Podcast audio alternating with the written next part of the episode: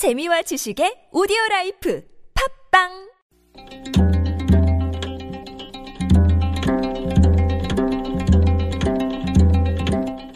한문학자 장유승의 길에서 만난 고전 중국 전국시대 양나라의 군주 혜왕이 제사에 쓰기 위해 잡혀가는 소의 구슬픈 울음소리를 듣고서 불쌍한 생각이 들어 놓아주게 하였습니다. 맹자가 양해왕에게 물었습니다. 만약 가을철 짐승 터럭의 끝부분을 볼 수 있을 정도로 시력 좋은 사람이 수레에 실려 있는 장작 더미를 볼 수 없다고 하면 왕께서는 믿으시겠습니까? 양해왕이 대답했습니다. 믿지 않을 것입니다. 맹자가 말했습니다. 그렇다면 왕께서 짐승에게 은혜를 베풀면서 백성에게 은혜를 베풀지 않는 이유는 무엇입니까?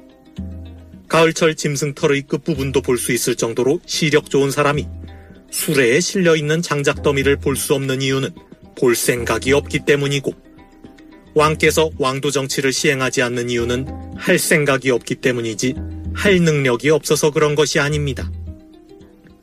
맹자 양해왕 편에 나오는 이야기입니다. 여기서 나온 고사성어가 추호지 말입니다. 가을추, 터럭호, 어조사지, 끝말, 가을철 짐승 터럭의 끝부분이라는 말입니다. 털이 있는 짐승은 가을 무렵이면 털갈이를 합니다. 오래 묵어 거칠어진 털은 빠지고 가늘고 고운 털이 새로 돋습니다. 추오지 말은 가을을 맞이하여 새로 돋은 짐승 터럭의 끝부분처럼 아주 작은 것을 비유하는 말입니다.